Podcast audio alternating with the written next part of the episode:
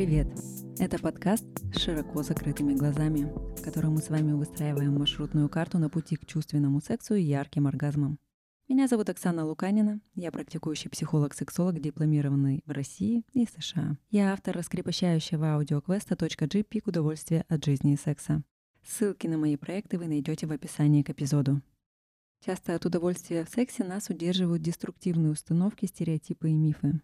Многие из них из года в год поддерживаются в журналах, пабликах и кулуарно при личном общении. Со временем мифы о сексе и оргазмах в большинстве своем неизменны. Мы не говорим о них открыто, но сегодня попробуем. В рамках своей практики сексолога я также много занимаюсь психическими вопросами, а именно что мешает получить оргазм и чувствовать себя сексуальной, быть в контакте с другим человеком и проживать ситуации получать от этого удовольствие. Тема этого выпуска — мифы о сексе. Те самые, о которых обычно не говорят. И очень зря. Сегодня мы начинаем развенчивать мифы о сексе и тем самым возвращать вам удовольствие. В этом выпуске я расскажу вам о пяти мифах, но их на самом деле намного больше. Давайте договоримся. Секс — это такая же обычная тема, как и все остальные. Мы своим отношениям придаем ей слишком сильный эмоциональный окрас. Миф первый. Не было оргазма, значит и секс не состоялся. Самый распространенный миф, что каждый секс должен заканчиваться оргазмом, поэтому близость превращается в гонку за выплеском жидкости. И, конечно же, большим напряжением, если оргазм не достигнут. Но если посмотреть на статистику, то для женщины нормально получать оргазм в 50% половых актов. 80% — это просто супер. Все происходит из-за того, что нам не рассказывали особо о сексе. А в порно, которое часто используют как инструкцию к применению, происходит многочисленное количество ярких и громких оргазмов. Если вернуться к жизни, когда вы сосредоточены на результате от секса, то есть оргазме, как вы будете наслаждаться процессом? Ожидание — это напряжение, а нереализованные ожидания — это стресс. Я постоянно повторяю, стресс сексу не помощник. Давайте разберем на примере мужчины. Давайте. Мужчине достигнуть оргазма намного проще, но даже у них происходят осечки. А что же говорить о женщине? Мужчина занимается сексом, и его главная мысль, как же доставить удовольствие своей даме. Он начинает концентрироваться на этой мысли и старается контролировать процесс. Активизируются лобные доли мозга. И это противоречие. Для того, чтобы в сексе переживать удовольствие, лобные доли не должны быть активны. Иными словами, чтобы сексуальное возбуждение возникало и сохранялось, активность парасимпатической системы должна превышать симпатическую. О чем это? Должен быть баланс. То есть, когда мужчина попадает на экзамен, стремясь получить оргазм, он впадает в стресс, и даже чисто физиологически возбуждение будет нарушаться. Стремление получать оргазм — самое большое препятствие к получению удовольствия. Не сводите секс только к оргазму, ведь прелюдия начинается далеко до постели. Получайте удовольствие от всех процессов. Секс — это процесс. Наслаждайтесь им и своим партнером. Расслабьтесь и получите удовольствие от офигенного секса.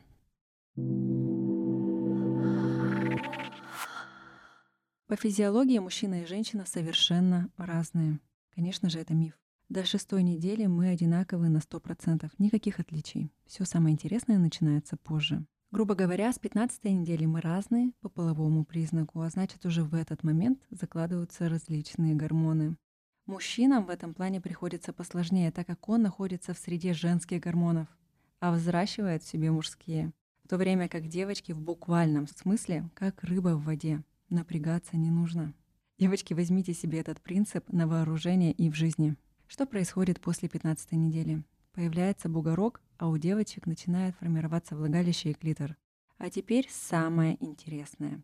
Именно клитор правит вашим удовольствием в сексе, и клитор — это женский половой член. Физиологически все устроено примерно так же. Из этого сразу формируется очень устойчивый следующий третий миф. Если женщина не испытывает вагинальный оргазм, а испытывает только клиторальный, это плохо. Это анаргазмия. Немногие мужчины могут похвастаться тем, что кончают без стимуляции пениса. И женщины тут мало от них отличаются. Большинству для достижения оргазма нужно воздействие на клитор, а проникновение — это только приятное дополнение. И сразу сделаю отступление, что с точки зрения физиологии наличие клиторальной ткани и отсутствие повреждений нервных волокон, по которым проходит импульс, достаточное условие для женского оргазма. Именно поэтому в большинстве случаев Вопрос в психике. Хочу поделиться с вами исследованием. По статистике 80% женщин испытывают оргазм от стимуляции клитора. 60% женщин предпочитают оргазм от стимуляции клитора и влагалища. И этот высокий процент 60%, потому что нас убедили, что мы должны испытывать оргазм от стимуляции влагалища. Помните, что показывают в фильмах «Он вошел, и она бьется в экстазе». Это сказки. Многие до сих пор думают, что правильный оргазм всегда вагинальный. Но бывает еще десяток дополнительных. Популярность такого мнения объясняется тем, что довольно долго наукой в основном занимались мужчины, поэтому изучение женского оргазма не было чем-то приоритетным. Когда-то влагалище считали вывернутым половым членом, что подкрепляло теорию, что в сексе проникновение главное. И этой идее также помог Зигмунд Фрейд, который назвал клиторальный оргазм незрелым. Давайте обратимся к женской анатомии в контексте удовольствия.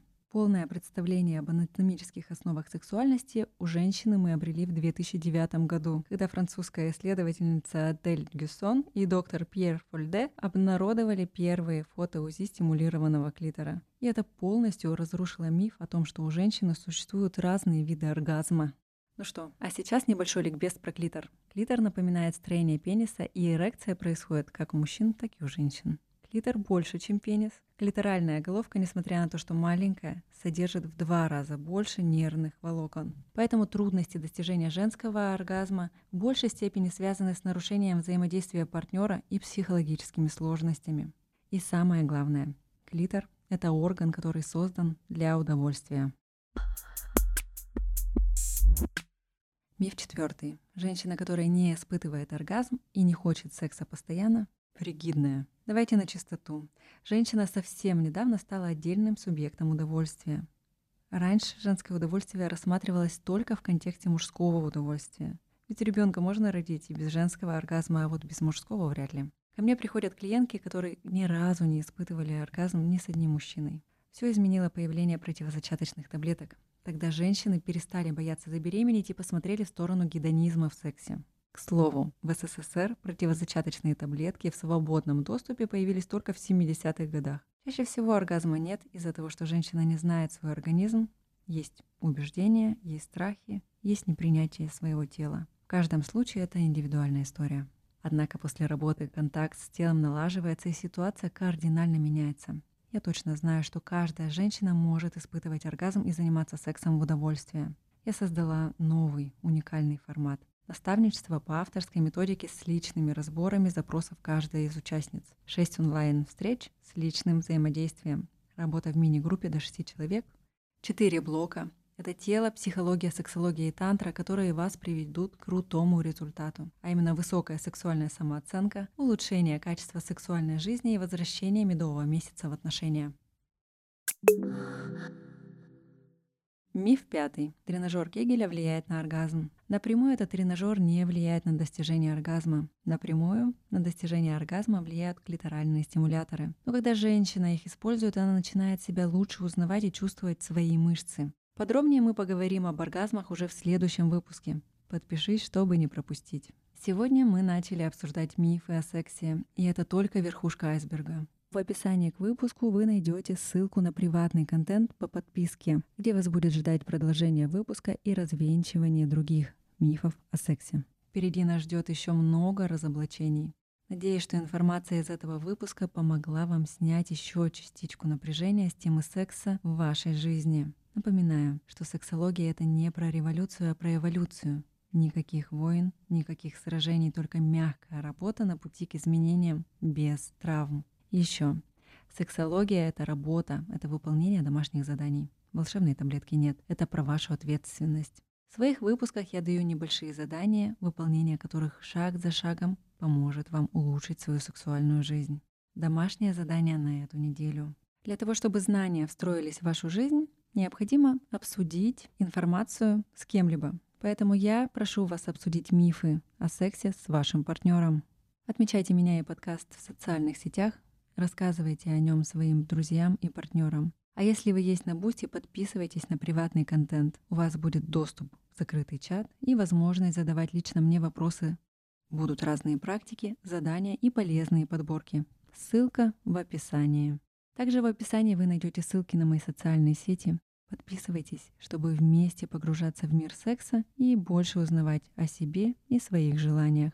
С вами была я, Оксана Луканина, и мой подкаст с широко закрытыми глазами про чувственность, секс и удовольствие. Хорошего вам секса и до встречи через неделю.